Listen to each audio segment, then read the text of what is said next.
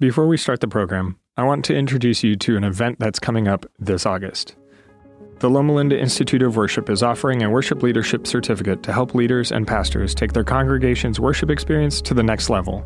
This August 9 through 12 event will include presenters Randy Roberts, Adriana Pereira, Nicholas Zork, Wayne Buckner, Richard Hickam, and more, and provide the opportunity to perform on stage with Steve Green and the Heritage Singers.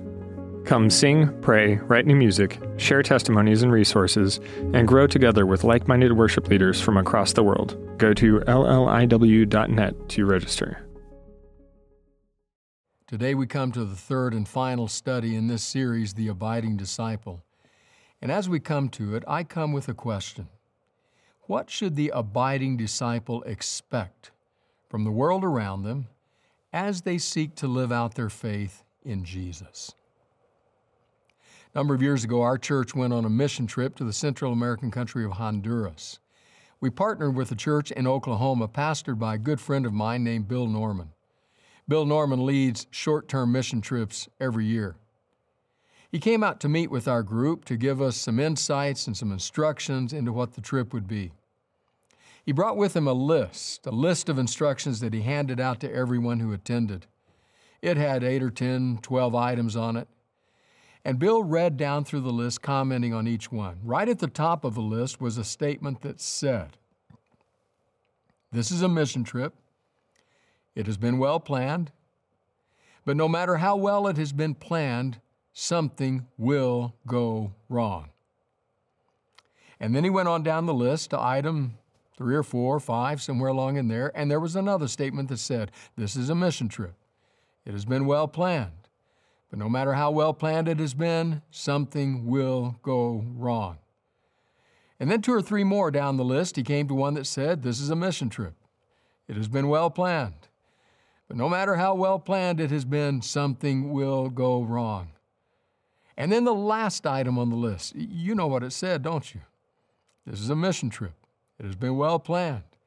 But no matter how well planned it has been, something will go wrong.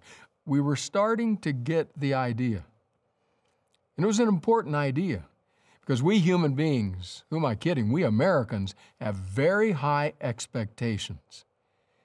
I want you to listen to this quote from the historian Daniel Boorstin, who makes an observation about we Americans. Listen to what Boorstin writes We expect anything and everything. We expect the contradictory and the impossible. We expect compact, cars which are spacious, luxurious cars which are economical. We expect to be rich and charitable, powerful and merciful, active and reflective, kind and competitive. We expect to eat and stay thin, to be constantly on the move and ever more neighborly, to go to the church of our choice and yet feel its guiding power over us, to revere God and to be God. Never have people been more the masters of their environment, yet never has a people felt more deceived and disappointed, for never has a people expected so much more than the world could offer. We have high expectations. And that can be a problem. And so I come to this study with a question What should the abiding disciple expect of the world around him or her as they seek to live out their faith in Jesus?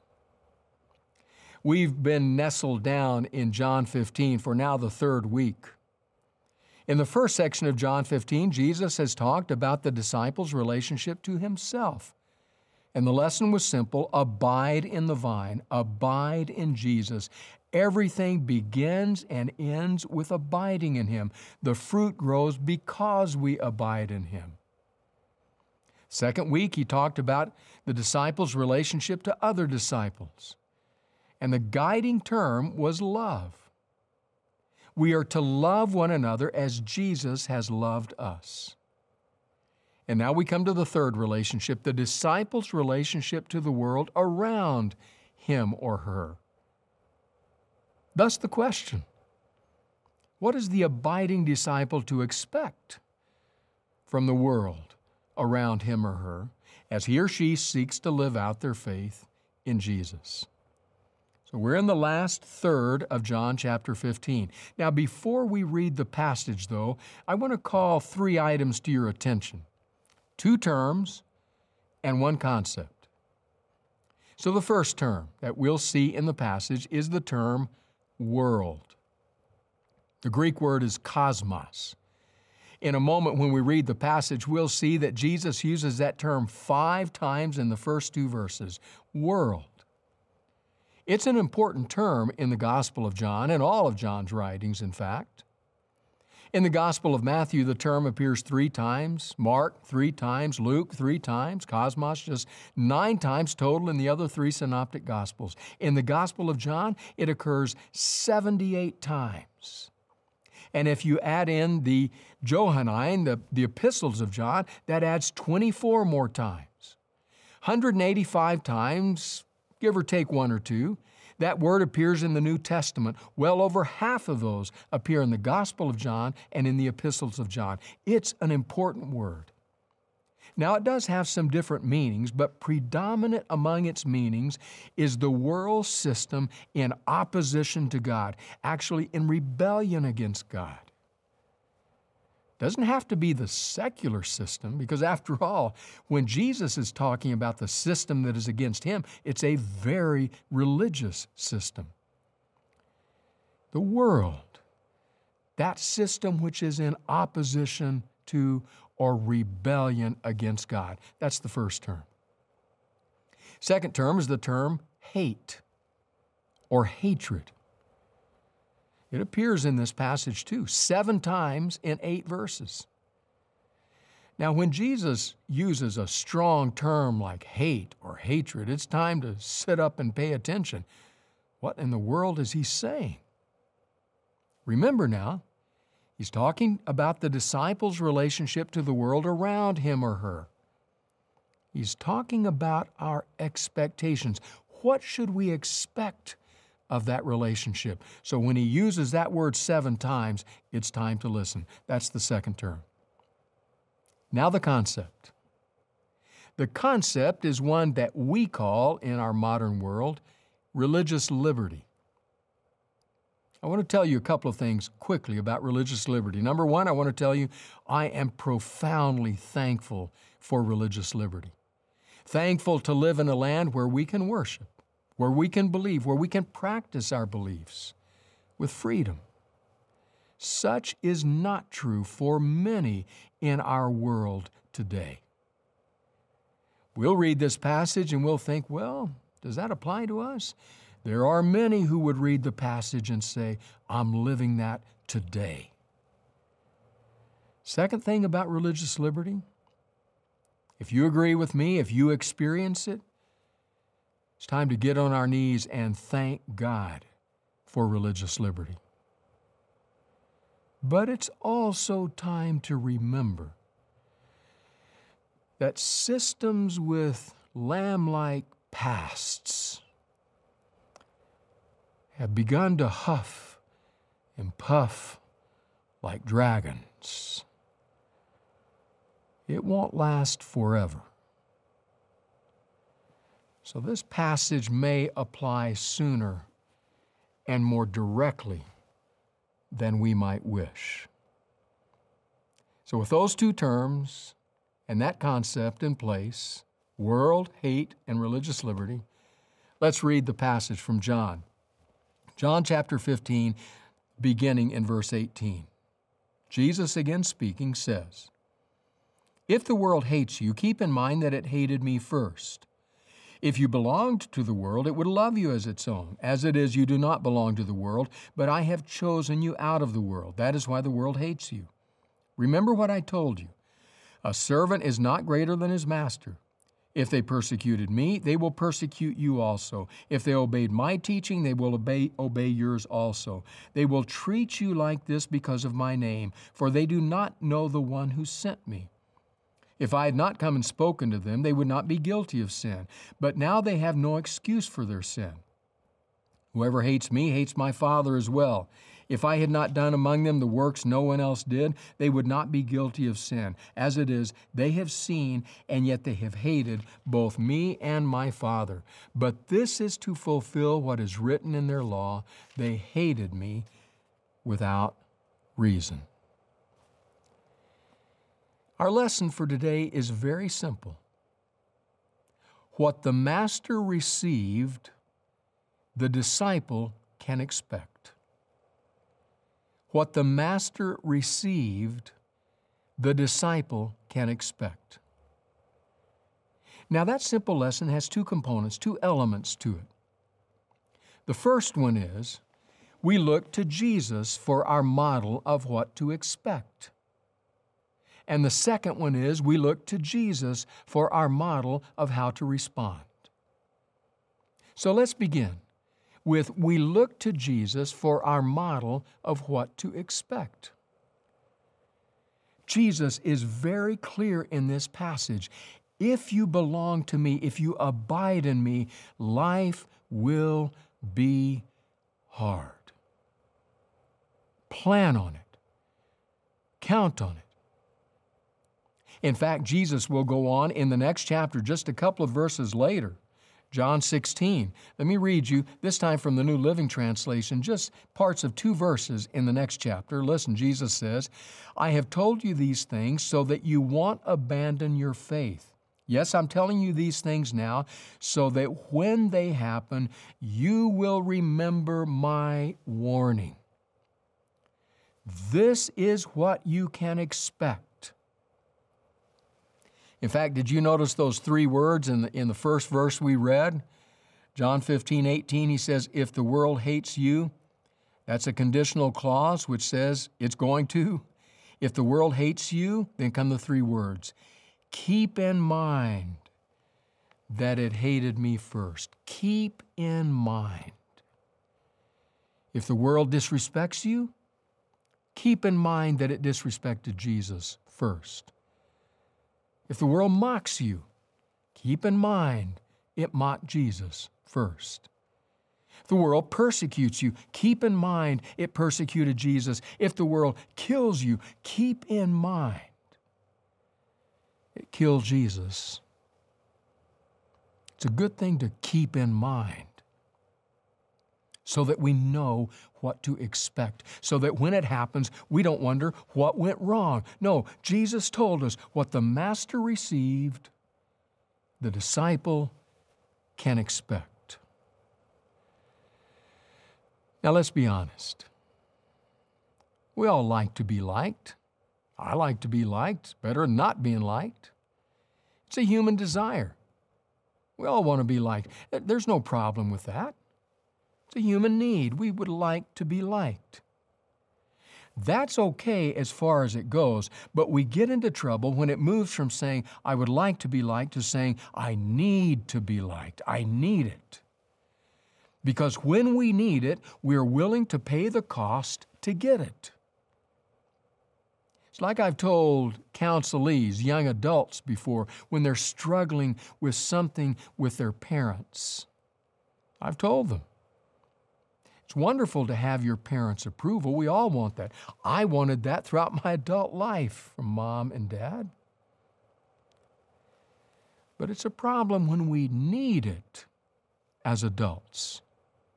I've said to them, as long as you need, you require your parents' approval, you're a slave to their expectations. And that's what Jesus is saying here about the world. You may want to be liked by the world. That's fine. Have good relationships with the world around you insofar as you can. That's wonderful. But when you need it, require it, you will have to pay the price the world is asking to get it. In fact, Jesus goes a step beyond that over in Luke's gospel. He actually says, Woe to you, beware to you, when all people speak well of you. When everybody likes you, Jesus says, Beware. Why? Because he finishes that statement by saying, Because that's the way they spoke of the false prophets. In other words, if everybody likes you, there's probably something false going on because if you stand for anything at all, at all, it's going to sooner or later cross somebody else and they're not going to like it. And then, not too far a step, to the place where they don't like you. So if you're thinking, everybody likes me, life is good, I'm living the dream, Jesus says, beware, be careful, whoa, because something's wrong. And that's the essence of what he's saying in our passage today. They have mistreated me, they have persecuted me, they are about to kill me. What the Master received, the disciple can expect. So, how did this work in the world of the early church? I read again just this past week, read again about the Roman Empire in which the early church existed. Read again about the fact that the Pax Romana prevailed on that wide, disparate world called the Roman Empire. It's true, as Charles Swindoll says, that the crush of Rome's heavy boot was tough to bear, but it did bring peace and togetherness and a certain semblance of unity, a certain sense of prosperity. And the citizens appreciated that. Emperor worship, I read, did not actually begin with the emperors, but with the people. As they began to venerate Caesar as a god and express gratitude to Caesar.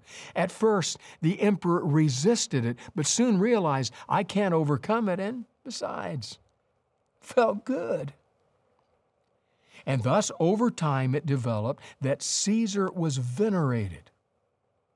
It developed to the point that every year, every citizen of the Roman Empire was expected to burn a pinch of incense to Caesar and to confess, Caesar is Lord. Just once a year. Just that. It's not a big deal. Rome was tolerant. After that, you could go worship any God you wanted to worship. That was up to you. You could worship anywhere, anyone. Once a year, pinch of incense. Caesar is Lord. And the abiding disciples wouldn't do it. They wouldn't do it because they said, But Caesar is not Lord. Jesus is Lord. Now come. It's the Roman Empire trying to unify it. Be a good citizen. You can imagine what the people around these Christ followers were saying. Worship whoever you want to worship. Go on with your myth about some risen itinerant rabbi. You can worship whatever you want to worship, but once a year, unify the empire. And they said, no. Can't do it. You can understand why the other citizens would say, I hate those Christians. Hate them. Now, sadly, honestly, at times, those who follow Christ or claim to have pushed it much further than that, have deserved some of what we've gotten. But there in the Roman Empire, those early abiding disciples couldn't revere Caesar. And they were persecuted. It was the English historian who wrote of the rise and fall of the, of the Roman Empire, Edward Gibbon, who would say this Rome was bound to reject Christianity because Rome was tolerant. Did that register? Rome was bound to cr- reject Christianity because Rome was tolerant. Worship whomever you would worship. but give obeisance to Caesar. And the abiding disciple says, We have but one Lord. And they were hated and persecuted, mistreated, and slaughtered. What the Master received, the disciple can expect. And so on that night, within hours of the cross, Jesus speaks words that tell us we look to Jesus for our model of what to expect. But there's a second reality, a second element in this passage to which we have to give attention and pay heed. Not only do we look to Jesus for our model of what to expect, but we look to Jesus for our model of how to respond. How do we respond to the world around us? Now, this issue is not overtly addressed in the passage. It's there, but it's more subtle. Having said that, it is all through the teaching of Jesus and all through the writings of the other New Testament authors. I want you to notice this in this passage, however. I mentioned a few moments ago that the word hate appears in this passage seven times, seven times in eight, eight verses. Isn't it curious that in our previous passage last week, when Jesus was talking about the disciples' relationship to other disciples, he used the word love nine times in nine verses. This time, when he talks about the world, he uses the word hate seven times in eight verses. It gives you the different qualities of these two relationships. Like I said, when Jesus uses a strong term like hate, it's time to sit up and pay attention. So, what can we gather from this passage about that word? Simply this in this passage, it addresses only, only the attitude of the world toward the abiding disciple, or that disciple's Lord, or that Lord's Father. Only that direction. It does not address the attitude of the abiding disciple toward the world. No, it's a one way street. This is what you can expect of the world. Because you do not live by its ethic, ethics, its morals, its standards, you can expect the world will be angry, will slander you, will hate you. That's what you can expect. So then our question is okay, so what is our model of response? How do we respond to that? Clearly, in this passage, we don't respond in kind. Not at all. We have to look elsewhere for some clues of how we do respond. That elsewhere can be in this same gospel we go back earlier into this gospel, we find that word world, cosmos, again, in what may be the best known, most beloved Bible text of all time. Jesus says, For God so loved the world. Cosmos, that's our word again. So, what was the attitude of the Father toward the world? Love. What was the action of the Son? Remember, agape, it's not about feelings, it's about action on, the, on behalf of and for the good of the other. What did the Son do? He came, He gave His life. So, what are we to do? The New Testament writers are utterly clear. We are to be people of love and of grace and of compassion, of mercy. People who care about those around us. That's how Jesus conducted his ministry, and we look to Jesus for our model of how to respond. I mean, think about what Jesus said in the Sermon on the Mount. Do you remember he was addressing the same kind of theme when he said, Blessed are you when people revile you and persecute you and say all manner of evil against you. Wait for it. Falsely. Falsely. In other words, you are blessed when they have no reason to say it, even if they do say it. Why? Because your life has not drawn that kind of response because of how you have lived. No. It's because of their anger that you live by a different ethical standard. You are blessed, says Jesus, when they say those things against you falsely. But do you know what the real tragedy is? The real tragedy, historically and in the modern time, is when people have said those things with good reason. That's the tragedy. When our response has not been according to the model which Jesus left us. What about those churches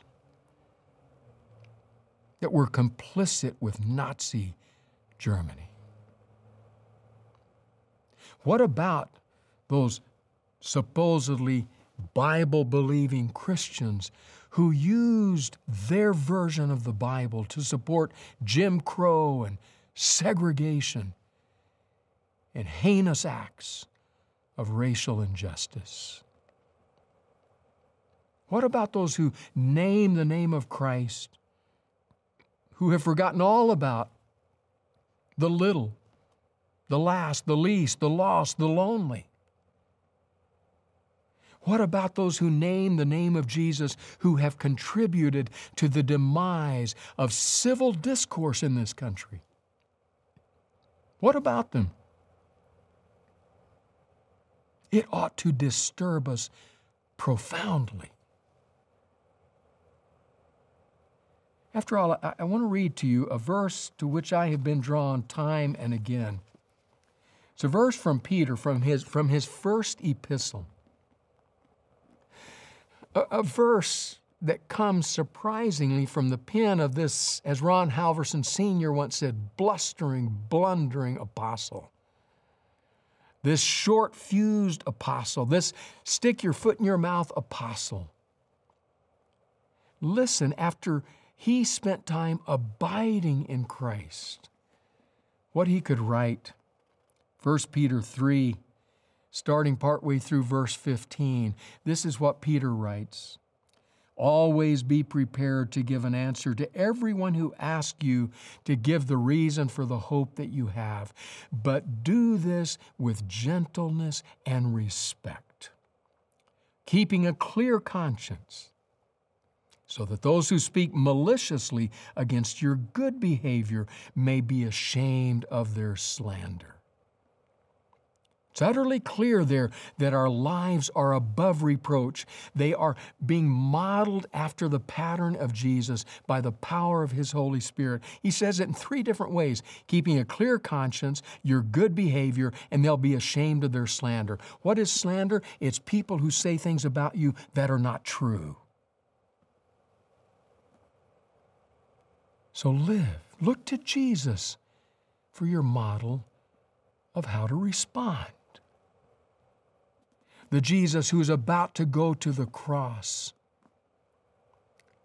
and yet has the depth of soul to say, Father, forgive them. They don't know what they're doing. That's how the world treated him hatred.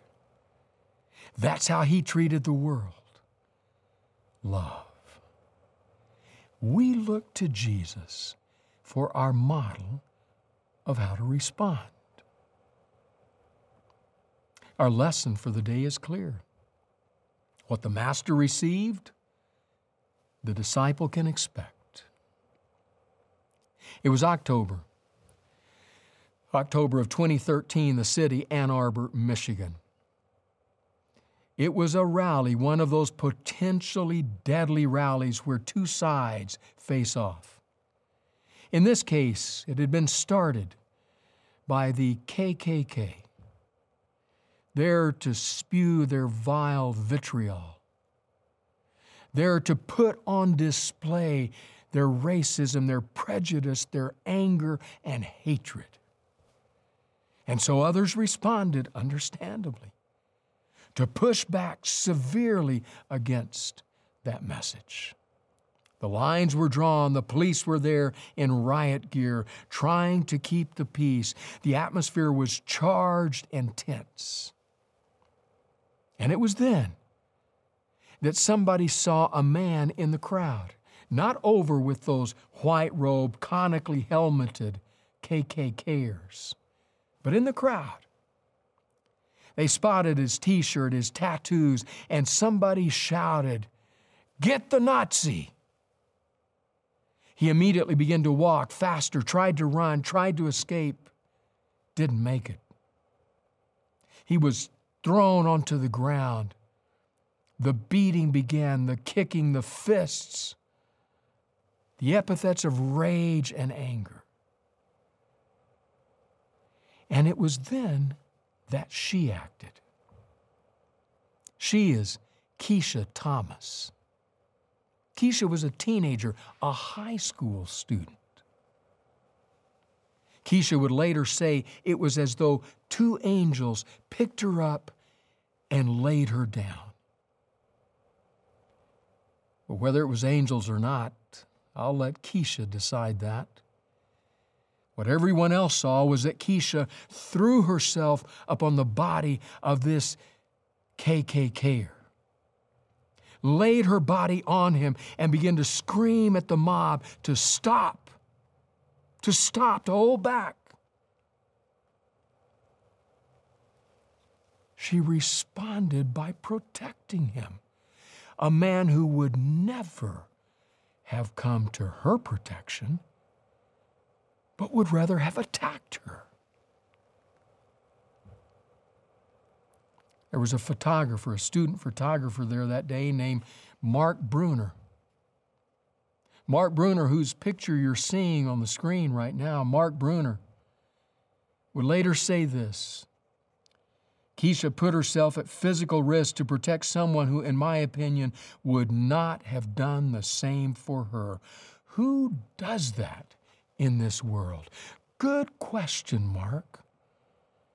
Who does that in this world? The news piece I read had words by the writer that seemed a bit befuddled in trying to explain an answer to Mark's question Who does that in this world? There were two reasons, according to the writer. One was that Keshia had known violence. She knew its searing pain. She knew that hurt people hurt people. And she knew she had to stop it. But there was a second reason. And it was at this reason that it seemed, to me anyway, that the writer was a bit uncertain because the writer simply said her religious beliefs played into it as well. Hmm. I don't know what specific religious beliefs were those the writer was referencing, but I do know this. Those beliefs were put on shining display in Keshia's life that day by following the model of Jesus. What the Master received, the disciple can expect. Referring to this passage, William Barclay, the old New Testament scholar, says, One thing is certain Christians who were involved in persecution could not say that they had not been warned. On this matter, Jesus was quite explicit. He had told his people beforehand what they might expect. That's our passage for today. I have a word of advice for you. If you read this passage and you say to yourself, I can't really relate to that. I'm not persecuted or hated because I'm an abiding disciple. If that's you, here's my word of advice